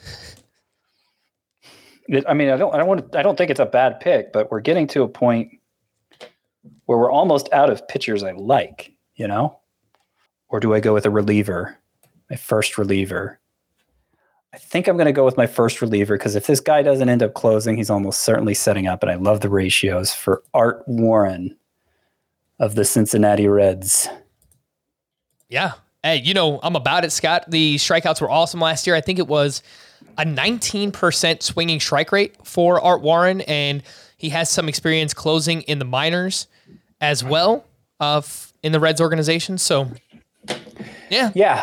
And like he was just as dominant in the minors, I want to say, right? yeah. I'll pull up. So it's not because it's a small sample that he dominated in the majors. It's only 21 innings. And so, well, you know what? He wasn't that great at Louisville, 506 ERA, though the strikeout rate was still crazy. It was, oh, He know was he was you know what he was Camilo Doval esque. Except, no, he was, his walk rate was fine. He gave up 10.1 hits per nine in his 16 minor league innings, striking out 30. Yeah. He was So bad. that's weird. He I was- don't know if he had a bad defense behind him or what. That's weird. He was bad in the minors last year, Scott, but leading up to that, he was very good. 2019, Well, that- 171 ERA, 2018, 172 ERA. What I'm saying is the only thing that made that ERA high in the minors last year was not was hits and not home run hits, like in play hits. Yeah. So, mm-hmm. and it's 16 innings. There's, you know. Anyway, I think he's good. After you selected Art Warren, Aaron Ashby, Jesus Aguilar, uh, Enrique Hernandez, and Elias Diaz, the most catcher two of all the catchers. But someone I, I, do like to get as my second catcher in a roto league. Uh, and I am on the clock. There was there was a name that I was looking at. Mm, I've already started working on my bench hitters, so I don't think I want to go back to that. Um, okay, making sure three bench spots left. making sure It's that I'm up. not missing. That's fun. No, I'm not going to do that. I'm going to take another reliever here, and somebody who may. Oh, I got to do this fast. Uh Can someone pause it? Oh no. Can I get it in? I'll, I'll pause it for you. You're the host. Ah, boom. I don't know if it happened or not. All right, I'm going to take Jonathan Loáisiga. So he had just 17 holds last year, but the ratios were great. He's about a strikeout per inning, and more than anything, it's 17 holds is not a bad number of holds. yeah. Um, and if anything happens to Chapman, I, I think he's the next man up there as well. So, uh, yeah, Uh, he's on a winning team. So if they're not if they're not holds, they're- he'll work into saves, and uh, I like the pitcher. So let me double check this before I say it. Yeah. So in I I uh, I had a piece come out on Tuesday breaking down the bullpen situation for every team and kind of prioritizing closer choices, which also kind of serves as a holds priority, a, a holds hierarchy. Um, I had Chad Green ahead of Jonathan Loáisiga. So why Loáisiga over Chad Green, Frank? well. Maybe I was planning to take Chad Green as well, Scott. Oh man. Uh, I don't know. That is that's a fair question. I think Chad Green gets more strikeouts. Uh, last year, the ratios were better for Jonathan Loáisiga. Uh, I, maybe it's just because I watch so many Yankee games. like Chad Green feels like he's worse than he is. He gives up home runs in the worst spots. His numbers are still good. Yeah, Um, well, his ERA is always suspiciously high for as good as his other numbers are, because his other numbers Right. are like, Ooh, a slam dunk from Chris Towers. What happened? Ah, he's mad because he missed out on Reid Detmers. Reid Detmers. Ah, Yeah, Oh, jeez. annoying. Good pick. Good pick, Is that Adam. okay? No, I'm not. Um, One of the last upside pitchers left that I really like. I haven't drafted enough of him. I haven't been as intentional about drafting Reid Detmers as I needed to be. And I'm paying the price now. I'm sorry, Chris. It's okay. It's not your fault. In the It's meantime, Adams. I will. I'll catch people up after I took Loáisiga, Nick Pivetta, Drew Steckenrider, Reid Detmers, Miguel Sano, Adley Rutschman. Uh, this is pretty late for Adley Rutschman too in a one catcher league. I kind of like it. Uh, Chris, where are you going here? Are you looking at another upside arm? Uh, depends how we define that term, I suppose. I am going to go with Merrill Kelly. He's Nice. been getting some, a little bit of hype this spring. Got a little extension for himself. Did throw almost six innings per start last season. So, you know, it's more about can he get that ERA under four? If he can, I would imagine he's going to average close to six innings per start, if not a little better than that. And, um, you know, could be somewhat useful. Yeah, good. Yeah, no, that that's a good pick. Again, I think more than anything is it's kind of like a veteran pitcher, so they're gonna let him go. Um, likely won't get wins with the D-backs, but you don't care about that when when we're looking for quality starts. After Merrill Kelly, Elieser Hernandez, who left with a forearm contusion. I believe he got struck by a comebacker uh, in his start on Yeah, Tuesday. But it seems like he's okay. yeah, so that's good news because he was having a The only problem is he well. just he never goes six innings. like even even when things are going well, he very rarely throws six innings, and so he's someone I actually like more in a standard roto league. Yep. Uh, all right. After Hernandez, Casey Mize, Jordan Montgomery. Uh, Scott, I feel like you didn't get to like finish up your point on the Yankees relievers. Oh, I mean, it could go either way. Oh, because of my temper tantrum? job. it wasn't. It was how worth much, it, Chris. How much Chad Green analysis do we really need, honestly? Yeah, that's fair. Uh, in case you haven't realized, we're we're we're just gonna play this out. We'll we'll keep the the draft, the the stream going, the podcast going. It's our last draft of the offseason, so we'll have some fun. We'll run a little bit long here. Again, we'll we'll break this down into two different parts on the podcast side. Uh, Luis Patino just went. Someone I, I know you also like, Chris. Um, was he in consideration for you? Yeah. Yeah, he was definitely in my queue. I, he's another guy that I just don't know if he's ever going to go six innings all that often, especially pitching for the Rays. Um, good news is he's already been named part of their opening day rotation, which is not surprising, except that he was dealing with like a shoulder issue at one point in spring. So was just a little concerned about that. But I do think Luis Patino has, you know, a, a decent amount of breakout potential. So definitely someone I, I, I like drafting. All right. And the first pick of round 19 is Joc Pederson. And then Pederson. Huascar yeah, I mean, yeah, Joc Pederson. That's that's kind of an interesting one. He he could be uh he could be playing pretty regularly for the Giants. Uh yes, he can.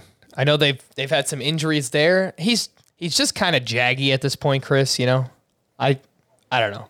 Yeah, Last year he hit yeah. It was LaMonte Wade Jr. got hurt, so yeah, Yeah. it's uh Pederson should be a pretty regular in left field. 238 batting average, 18 homers, 732 OPS, 8% walk rate. Yeah, I don't, I don't know that there are bad picks necessarily at, at this point. you know, we're approaching pick 300. After Joc Pederson, Huascar Ynoa. Ynoa's, I mean, his numbers were good. His, his surface level numbers, his strikeouts, strikeout minus walk rate was really strong for Ynoa last season. He's just a two pitch pitcher. Um, I know earlier in spring training, he was kind of messing around with his changeup a little bit. So if that's a pitch that he can use 10 to 12% of the time, maybe throw it against lefties a little bit, uh, I think that can go a long way for, for Huascar Ynoa. I don't mind it this late. Uh, after Ynoa, Nick Lodolo, Trey Mancini, Chris, you selected Ian Happ, and then uh, Jeimer Candelario and Dinelson Lamet. Lamet's interesting. Uh, Lamet's another guy I was thinking about. Yeah, could be a could be a decent source of saves and holds. Yeah, I mean he could be a multi-inning reliever too. So if if the ratios are good, they might matter a little bit more uh, from Janelson Lamette. Strikeouts there with him too. Um, Chris, you selected Ian Happ by the way. I feel like we haven't talked about him much this off season. No. it's, it's it's kind of because he plays for the Chicago Cubs, so I guess it's just not exciting to talk about him. But he he was he was better in the second half last season. I feel like yeah, we say he just that had about, such a mediocre season overall. I feel like we say that about Ian Happ every year, right? Like he was good in the second half, and that, and that's the last thing we remember. Yeah. Yeah, I mean, look, his overall numbers in 2020 were really good. Um, you know, uh, especially in this format, I think it was what a 360 OBP and a slug over 500. So he's someone who benefits from an OBP league because he does walk around 12% of the time. But the strikeouts have been an issue last season. It's just like consistency more than anything. He's got the skills. He's got the the power, especially max exit velo last season, 84th percentile. He hits the ball hard. It's just a question of doing that consistently enough to take advantage. And he hasn't been able to do that enough. Again, that is Ian Happ. I'll read off his second half numbers, but I am on the clock, so I have to make a pick. And uh, yeah, I'm, I'm going to do exactly what I said I was going to do. I'm, I'm going to take Chad Green as well. So let's go Yankees. I've got Chad Green, Jon- Jonathan Loáisiga, and and Josh Donaldson. Um, either way, I'm getting holds or or saves if, if something goes wrong with Chapman. Um, good ratios, lots of strikeouts between those two. So I'm I'm happy to do it. Ian Happ in the second half last year, he hit 268 and 886 OPS. Uh, and what really helped was he lowered his ground ball rate about seven percentage points compared to the first half. Put the ball in the air more. Home run to fly ball ratio went up. Um, yeah, need more consistency. Uh, other picks that have happened: Drew Rasmussen, Luis Arias, Patrick Wisdom, Nicky Lopez, Riley Greene, Anthony Bender, Cole Sulser. Uh, which of these picks were were the ones that that hurt you, Scott? Because I can't. Anthony Bender, All because he's he's another one who's going to get either if he's not getting saves, which he may, he'll get holds, and he went 50 picks after Dylan Floro, which and it doesn't make any sense to me at this point. I also thought the Riley Greene pick was interesting. He's somebody I envisioned myself taking because obviously upside's great, but you can't stash him in an IL spot, and I'm finding like we're we've almost filled up our benches, and I'm, there's a surprisingly high number of players I still like out there. Uh, I'm going to go with a couple outfielders here, fill that fill that utility spot. One with Andrew McCutchen, who I think could be pretty sneaky. Uh, he walked 80 times last year, hit for a low batting average, but he uh, he he he thinks he was favoring his knee in a way that took away some of his opposite field power, and he's going to be playing DH for the Brewers primarily. So I think that's I like that pick. And then a flashy pick here. The first time I've had occasion to take him in fantasy, Josh Lowe, or as he's known on our Oh, site, Joshua pick. Lowe, who is now who is set to take Austin Meadows' spot in the Rays lineup, and I think is more interesting than Meadows. because he brings some speed Yeah. and I think higher end power too.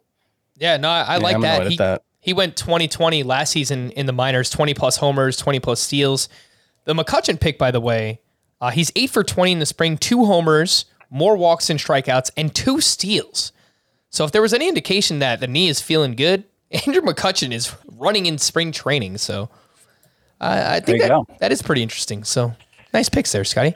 Uh, after Josh Lowe, Brandon Nimmo. Uh, Brandon Nimmo's dealing, I believe, with a neck injury. Uh, I saw that he got a cortisone shot. Might not be ready for opening day. Man, like, what can go wrong will go wrong for the New York Mets. I just, you, you can't make this stuff up. Jacob deGrom, Max Scherzer tweaks the hamstring. He's not going to pitch on opening day. They're, they're hoping he- he pitches on Friday. Uh, yeah, Nimmo received a cortisone type injection in his neck. That doesn't sound good. So I don't know. Maybe it helps out uh, my guy Dom Smith get some playing time. After Nimmo went uh, Rowan Wick, Wil Myers, Austin Slater, and I am up Later, Slater. later Slater, and I have not had an opportunity to look through. Oh, he's a fun player. Yeah, I think that's probably going to be it. Let's take a look at the next page real quick. Okay, scrolling through. Riveting podcast right now. I'm sorry for those listening. Um, okay, I'm going to select Bailey Ober, who has been yeah. Generating some buzz around the fantasy industry. Uh, if nothing else, he doesn't walk many batters at all. So I, I think he'll pitch efficiently, which maybe helps him get to that six inning threshold for for quality starts. Uh, I don't think I had a single share of him up to this point, so I'm I'm happy to do so. Take That was on if Bailey I took another starting pitcher, it was going to be him. Nice. Yeah, that makes me feel pretty good. you know, that's Scott White. He knows what he's doing sometimes, right? So Every now and then. After Bailey Ober, uh, Kyle Higashioka, someone we talked about as a, a spring riser, leads uh, all of spring training in home runs. Uh, so looks like he's going to be uh, the, the main starting catcher for the Yankees. Good ballpark, good lineup. Scott, I think you mentioned that he kind of changed his batting stance a little bit, or maybe it was Chris. It wasn't me. Yeah, he he reworked his swing to he, he modeled it after Josh Donaldson, Okay. um, No, it's- who Good guy to you know, obviously has a swing geared for power. And hey, if he needs any tips, you can just go across the locker room now. Right. Makes sense to me. All right. Uh, Kyle Higashioka, interesting one there. We are in round 20. We've got two more rounds after this. And then that's it. Draft season is over for the boys. It's been fun. I am I am working. I started it before the podcast. I'm working on the week one sleeper hitters and pitchers. So that's that's what stage of the ramp up to the season we're in. We're we're, we're in the lineup setting stage now. We're officially transitioning from draft season to in season. Well, Scott, let me ask you exciting. are those sleepers going to be for the just the weekend slate or for like the long week? I'll have some for both. Okay. It's geared more for just the the weekend slate if your week one is uh, Thursday through Sunday because that's the default setting. But of course, some people like to extend it through the first full week, make it an 11 day scoring period. So I'll have a few sleeper recommendations for those for the people who do those as well. Okay. Yeah, I think we'll hit that on tomorrow's podcast too. So we'll do season predictions. We'll talk a little bit about uh, sleepers for the weekend because, I mean, even if you, even if you don't play in, in a, the longer matchup, uh, if you just play in a, a roto league, you're you're just setting your lineup for the weekend anyway. So we might have some some names for for those of you in deeper leagues uh, from the start. After I selected, not me, after someone selected Kyle Higashioka, JP Crawford, Nick Senzel, uh, Diego Castillo, not the reliever for the Mariners. Which one? That is okay. the second baseman. I, I saw him play third base the other day too, so has some versatility there for the Pirates. Uh, Alex Colome and Chris, you selected Josiah Gray, who I believe is having a terrible spring. The the home, That's fine. the home runs are just a massive issue for him, right? Like I think the strikeout stuff Yeah. is there for Josiah Gray. He just allows so many fly balls and so many home runs. yeah, he's given up five home runs in nine and two thirds innings, ten runs overall. Um, Yeah.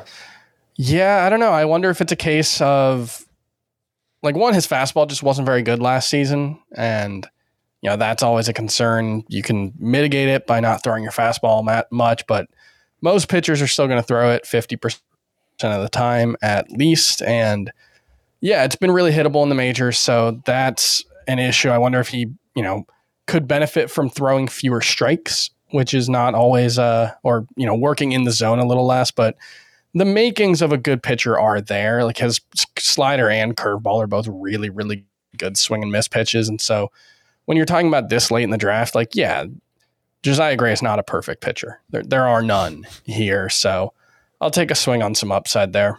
Yeah, that that is a fair point. After Josiah Gray, uh, Chas McCormick, Jonathan Schoop, and Amed Rosario, and uh, we are one pick away from round 21. And there you are. Edward Cabrera is the next pick.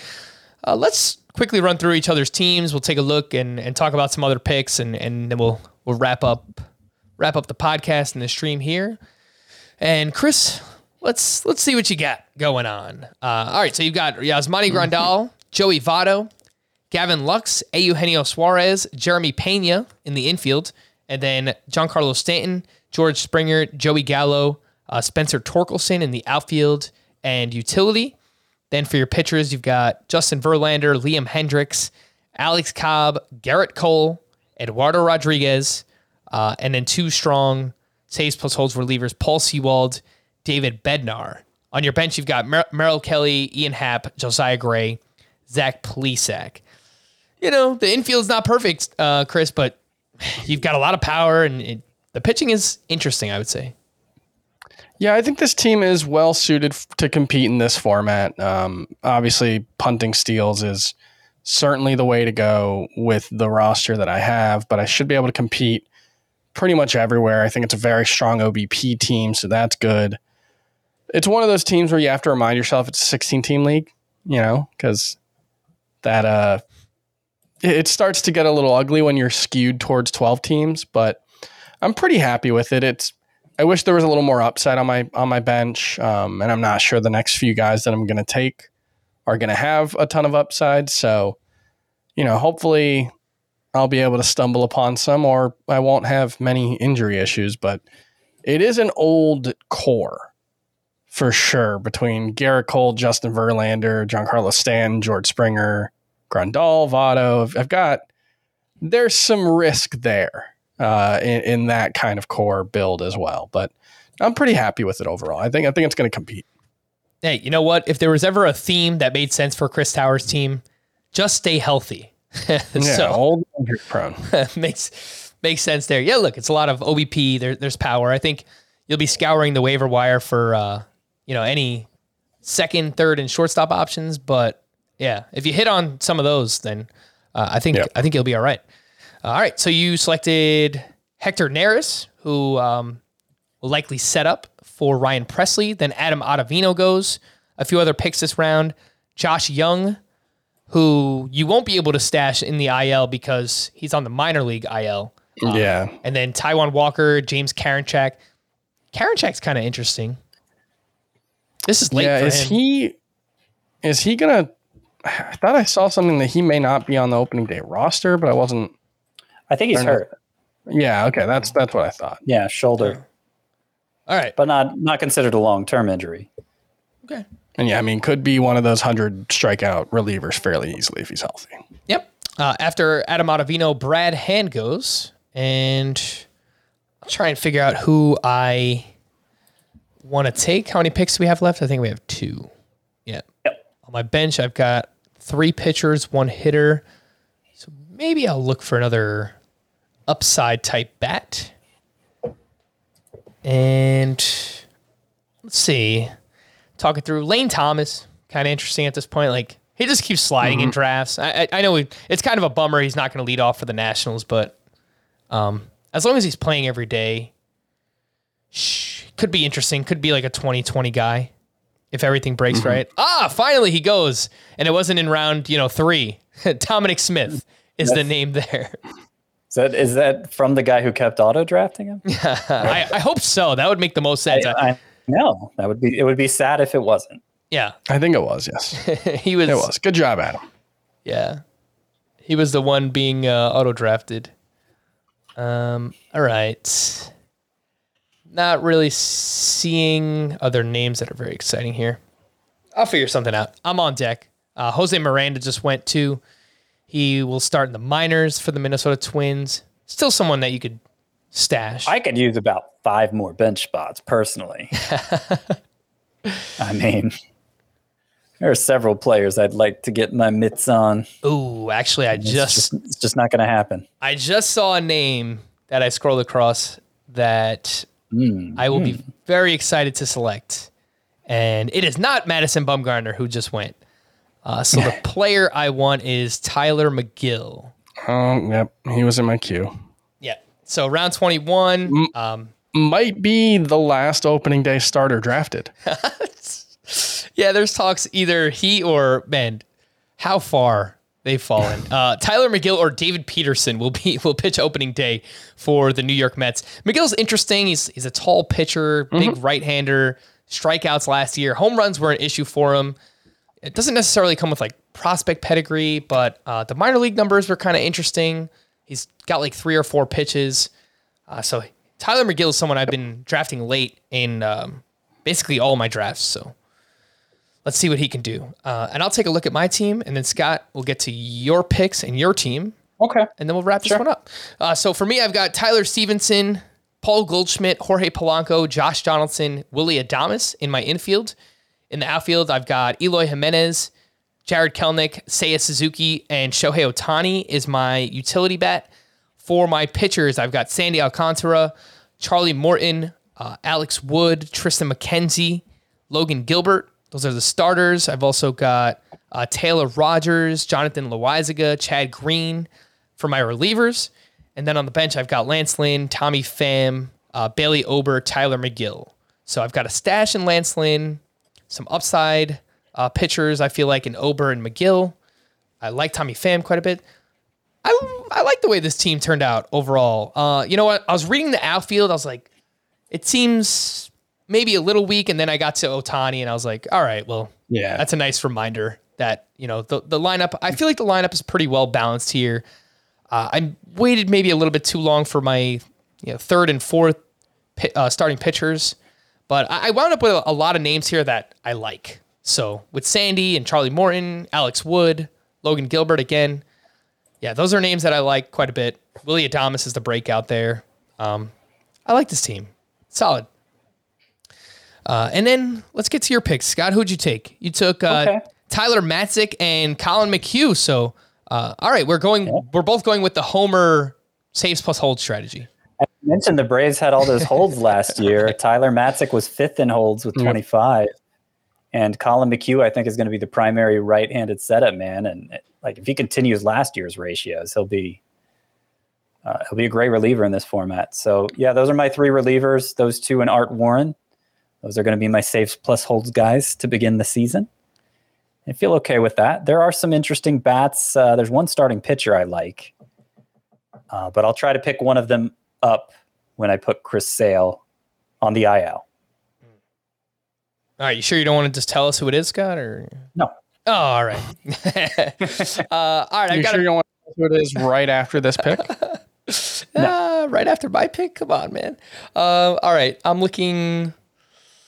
Yeah, I, I mean, I mentioned his name earlier. Uh, I'll go ahead and will I do it? Yeah, I'll take Lane Thomas. Little power and speed. Um, the walk rates we've I mean- seen at times um, solid for Lane Thomas. So This is a rare draft where uh, we could see two Diego Castillos drafted. The second baseman already went, yeah, that's but that's a good point.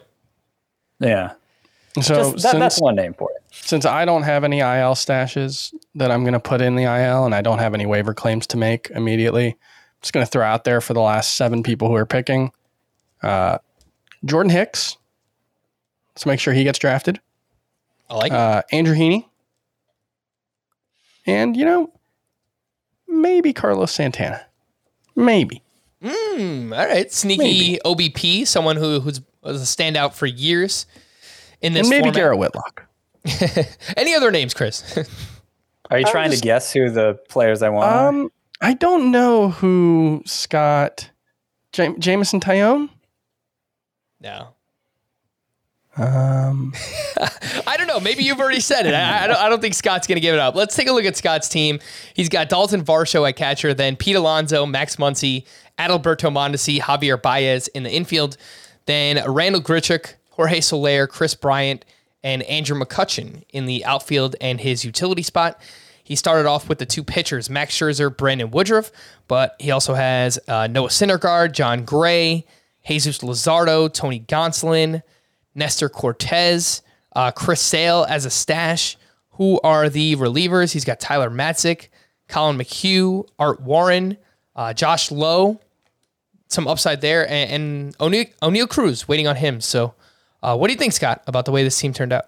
I'm happy. I'm happy with it. I got the power laden lineup I wanted. I have some, particularly with that, like I have a lot of versatility between Max Muncy, Adalberto Mondesi, Javier Baez, and Kris Bryant.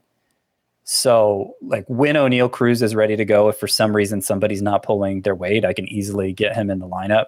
And and same thing if if if Josh Lowe, who's Joshua Lowe on our product for what it's worth, if he uh, if he's a, a big breakthrough right away, it shouldn't be hard to get him in. But I mean, I'm I'm pretty happy with the players I have starting there, and I feel like my starting pitching, considering I went eight rounds or, or seven rounds without drafting a pitcher after after going, what do you call it, Chris? Hero Ace? Hero SP. The Hero SP with Max Scherzer and Brandon Woodruff at the top. I, I'm, I think my pitching should be fine for a 16 team league. Yeah, I'm happy with it. Really happy with it. Nice. Uh, now every player that Chris mentioned is being drafted: Garrett Whitlock, uh, Jordan Hicks, Andrew Heaney. they were all looking for suggestions. Jorge Alfaro. I um, I gotta say though, I got sniped in the 23rd, 22nd round with a 343rd overall pick, and I'm actually upset about this. Adam Frazier. Adam Frazier. Oh yeah, you have. Seattle Mariners leadoff hitter Adam Frazier was going to be the key to everything. There's the one guy in my queue I didn't mention intentionally. Jeez. All right, Chris, hit us here with uh, with your last pick. Um, I'll go with Andres Gimenez. Hey, he sounds like he's going to crack the everyday roster. Gimenez is having a uh, a good spring, and and you know, what's dead yeah. may never die. So the dream lives with Andres Gimenez, who is nine for twenty five with a homer and four steals this spring. Yep. So very very sneaky. Let's wrap there. For Scott and Chris, I am Frank. Thank you all for listening and watching Fantasy Baseball today. We'll be back again tomorrow. Bye bye.